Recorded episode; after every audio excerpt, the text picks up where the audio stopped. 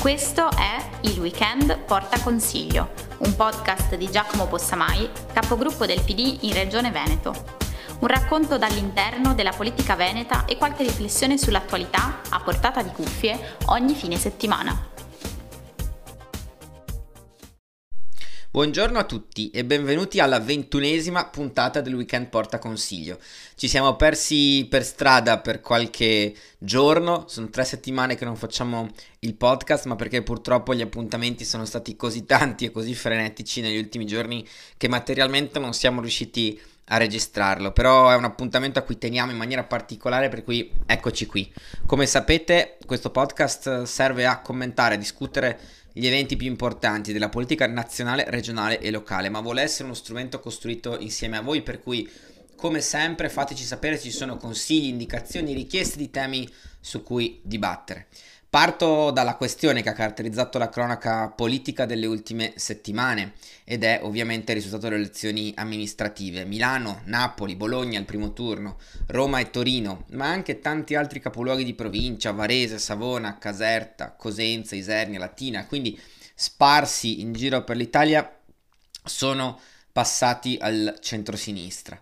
È un dato importante, è un'iniezione di fiducia davvero di, di, rilievo, un successo che dimostra come dove ci si presenta uniti con una proposta credibile, costruendo per tempo le candidature, davvero ce la possiamo giocare, anche contro la destra della Meloni e di Salvini che in questo momento a livello nazionale nei sondaggi sembra essere sopra.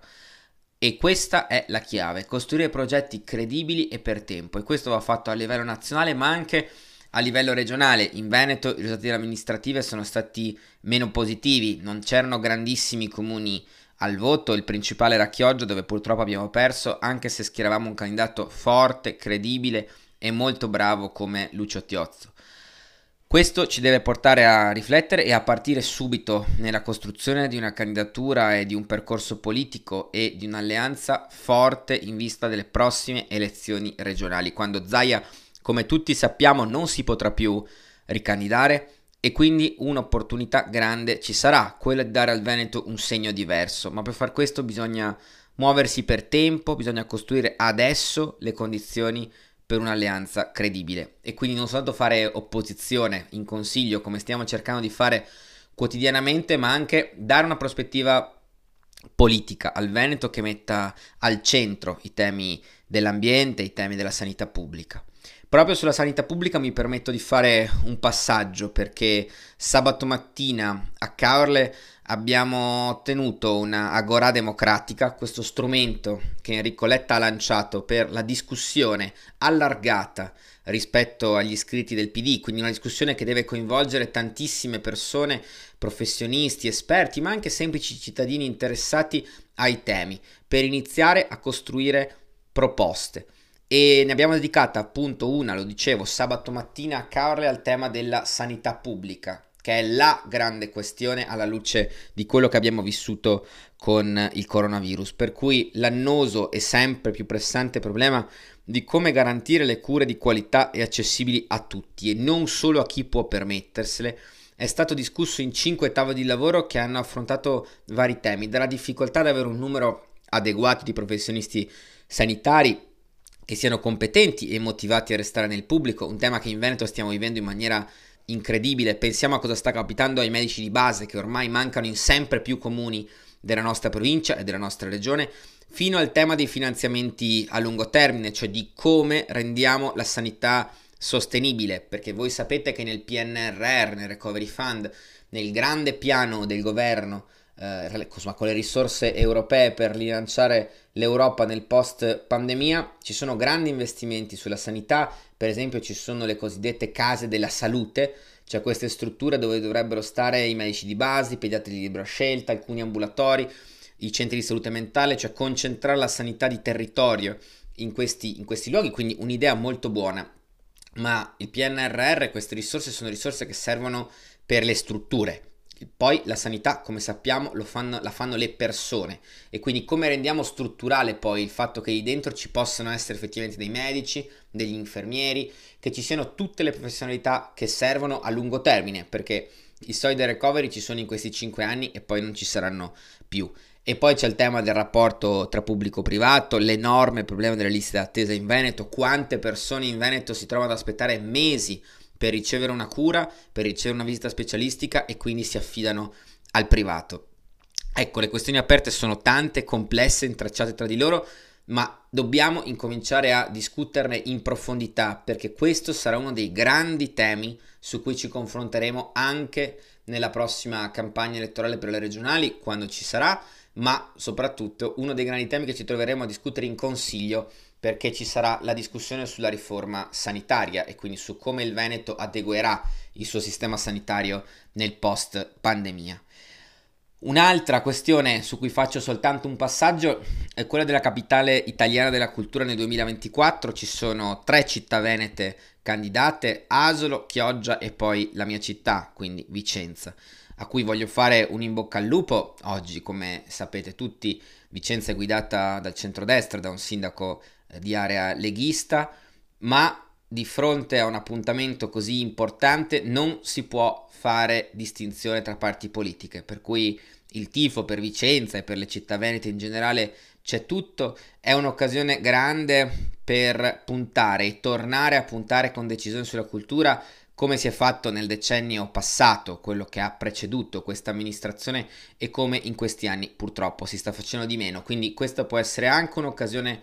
per riaprire quel file e per ritornare a mettere la cultura al centro nella nostra città. Un ultimo passaggio su un aspetto importante che, di cui vi parlerò però anche nelle prossime settimane. Abbiamo avviato con il gruppo consigliare in regione una serie di incontri in tutti i centri antiviolenza e nelle realtà che si occupano in generale dei problemi e dei disagi legati alla violenza sulle donne,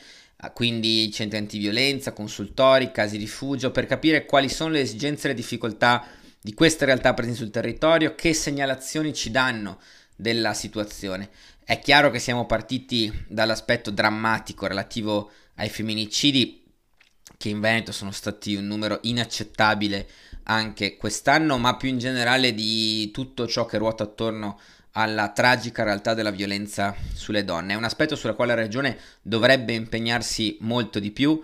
Il Veneto è la terza regione italiana per numero di femminicidi nel 2021, quindi il nostro obiettivo è dare forma in Veneto ad una forte e consolidata rete di protezione per le donne Già oggi esistono tantissime realtà eccezionali sul territorio, il punto è fare ancora di più, metterle più in rete, lavorarci nel profondo. Perché da un lato c'è una tradizione volontaristica eccezionale, come sappiamo, ma serve anche un costante supporto da parte delle istituzioni. E quindi noi partiamo da qui, da ascoltare queste realtà, da dialogare con loro. L'abbiamo fatto la scorsa settimana a Padova e Venezia. Saremo oggi a Vicenza e a Verona, al telefono rosa e al centro antiviolenza, per poi arrivare in sede di bilancio, che tra un po' inizieremo a discutere in regione, a fare le nostre proposte. Ultimissimo passaggio, scusatemi, avevo già detto ultimo, ma questo è proprio l'ultimo. Abbiamo lanciato tre raccolte firme importanti, due sono già state pubblicate, la terza fare, la faremo nei prossimi giorni. Una è relativa al tema del lago di Fimon, che è una realtà straordinaria che dobbiamo salvare assolutamente. Forse avrete visto lo scambio di battute in consiglio regionale con il consigliere di Fratelli d'Italia Gio Formaggio, che proponeva di riempirla di moto d'acqua e di trasformarla in una specie di Miami. Noi invece pensiamo che il lago di Fiumo vada salvato e vada salvato tramite un'attenzione all'aspetto naturalistico. Abbiamo lanciato una sottoscrizione online, la trovate sulla nostra pagina, la trovate sul sito, vi preghiamo di sottoscriverla. L'altra sottoscrizione che abbiamo lanciato è quella relativa alla gratuità della pedemontana per i residenti. È un nostro cavallo di battaglia, l'abbiamo detto tante volte. La Regione Veneto aveva promesso ai residenti dei comuni intorno all'area della pedemontana, sono 70 comuni, la gratuità per i primi 12 anni. Ed è evidente che una strada a pagamento che oggi è tra le più care d'Italia, è uno schiaffo inaccettabile ai cittadini che si aspettavano di poterla prendere gratuitamente tutti i giorni per fare la loro vita lavorativa, quindi in particolare per i pendolari. Su questo chiediamo un impegno alla Regione, cioè di rispettare le sue promesse, la gratuità per i residenti di quei 70 comuni. E anche su questo abbiamo lanciato una raccolta firme, sempre sul sito e sempre sulla pagina Facebook. Nei prossimi giorni ne lanceremo un'altra relativa allo studentato di San Silvestro Vicenza, quindi realtà universitaria, ma ne parleremo in un prossimo appuntamento. Io per oggi vi ringrazio davvero